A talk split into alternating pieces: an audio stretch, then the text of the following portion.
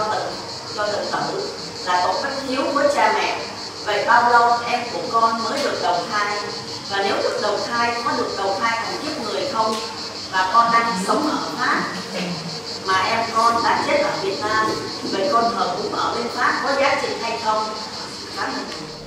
Về tự tử, dù là dưới hình thức nào, các hương linh đều phải tái sinh do nghiệp dẫn dắt không có tình huống khác. Mọi chủng loại đều tái sinh bình đẳng trước luật nhân quả. Cho nên á dân gian người ta thường nói sai rằng là chết vì tự tử thì không tái sinh được hoặc là tái sinh dặm. Thực tế đó thì tái sinh giống như nhau.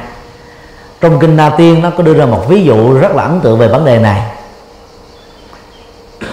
Ngài Na Tiên á, yêu cầu vua Di Lăng Đà nhắm mắt lại nghĩ tưởng rằng ông ấy đang đi về lại cái cung điện nơi cách ờ, cái chùa mà ông ấy đang có mặt đó, khoảng ba chục cây số.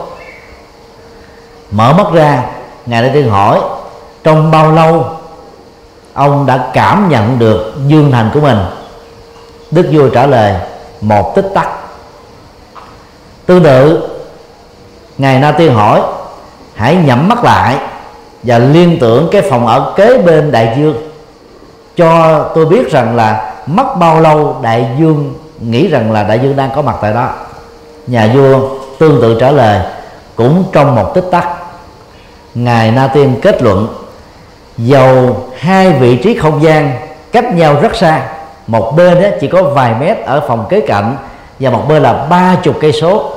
Nếu đi bằng xe thì một nơi có thể mất là ba ba giây, một nơi có thể mất đó là ba chục phút nhưng nếu mà nghĩ bằng tâm á, thì cả hai đó đều bằng giống nhau là một tích tắc của thời gian thôi và bằng à, ảnh vụ này ngài đã tiên kết luận chết dưới bất kỳ một nguyên nhân gì chết do tự tử chết trong chiến tranh chết do hận thù chết do bế tắc à, chết do hết tuổi thọ chết do hết nghiệp chết bất đắc kỳ tử thì tái sanh cũng giống nhau mà theo Phật giáo Nguyên Thủy là phần lớn trong dài tích tắc.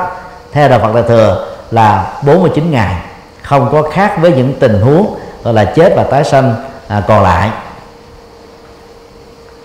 Điều hai nếu à, người em chết đó đó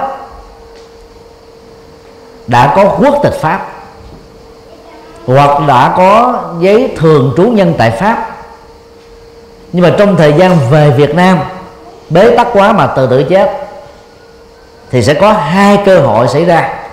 Đó là nơi tái sanh, phần lớn sẽ tiếp tục ở nước Pháp. Bởi vì sau khi đi vượt biên, hoặc là bằng con đường nào đó định cư tại nước Pháp, thì cái cái ám ảnh về một Việt Nam nghèo khó, khổ đau ờ, bị trù dập, bị bắt bớ, bị này nọ đó, đã làm cho người ta không muốn gọi là tái sanh nữa ở ở nước đó cho nên nó gắn kết với cái khoảng thời gian gần nhất mà mình đang sống ở đây đó là nước pháp trong vòng mấy chục năm.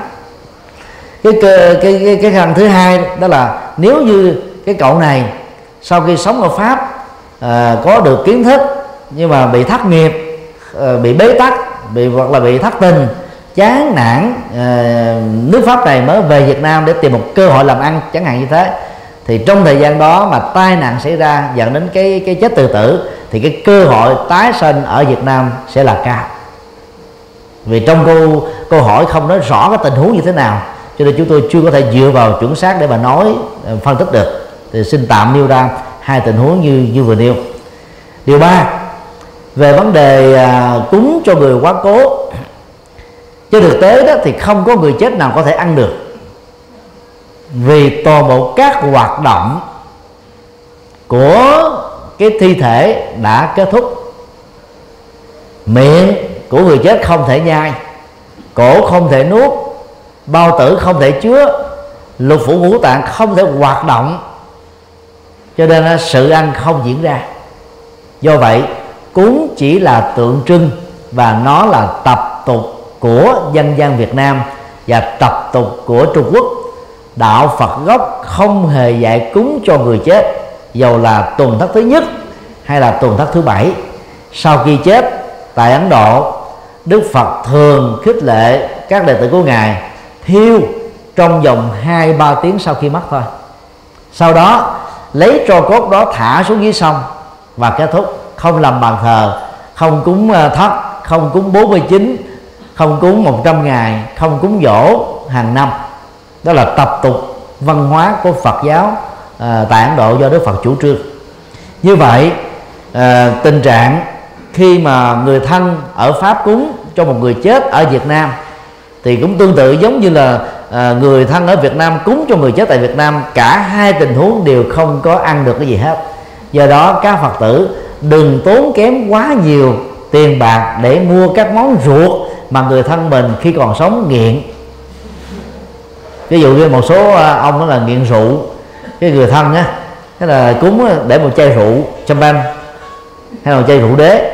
Thế là trên đề khi còn sống, xỉn, chịu không nổi rồi, chết xíu là tiếp tục xỉn nữa hay sao? Thế nên là không có cúng món ruột gì hết á. Cúng chỉ cần đơn giản là hoa, trái cây, nước, nhang đèn và thời kinh cầu siêu là quan trọng nhất vì cái khóa lễ cầu siêu nó có hai cái chức năng chính. Thứ nhất á, là giúp cho hương linh nhận thức được ngày tháng năm kết thúc sự sống chính là ngày khai tử rồi. Không thể kháng cự được không thể đi ngược lại được. Thứ hai đó thừa nhận cái thi thể nằm ở trong quan tài chôn dưới lòng đất hay là thiêu còn các tro cốt. Không phải là tôi không phải là tự ngã của tôi không phải là sở hữu của tôi nữa. Như vậy khi còn sống con người vay mượn cái thân thể được hình thành bởi đất nước gió lửa đó trong vài chục năm. Và sau khi chết đó nó không còn là của mình nữa, phải vẫy tay chào với nó. Đó là hai thông điệp chính mà khóa lễ cầu siêu nhấn mạnh đến. Còn cúng kính thực phẩm là ảnh hưởng từ dân gian chứ chẳng có gốc rễ từ đạo Phật. Cho nên đó là cúng tại Việt Nam, đối với người chết tại Việt Nam hay là cúng ở một nước nào khác thì nó cũng không quan trọng giống như nhau mà quan trọng là có một khóa lễ cầu siêu, tốt nhất là nên diễn ra tại một ngôi chùa bởi vì người thân chúng ta có cơ hội đến chùa và nếu như các phật tử có chiều sâu đó, thì nên nói với thầy hoặc là sư cô trụ trì, những cái sở đoạn nỗi khổ niềm đau mà người thân mình đang bị dướng kẹt, để khi sau khi cúng xong ngồi ăn cơm à, tâm sự, nói chuyện đó, thì các thầy, các sư cô giống như là đinh đóng cột như là đi guốc ở trong ruột, trong tim, trong gan của người thân mình. Từ đó sanh cái tâm bội phục mà dễ lắng nghe theo các lời khuyên chân thành và có giá trị.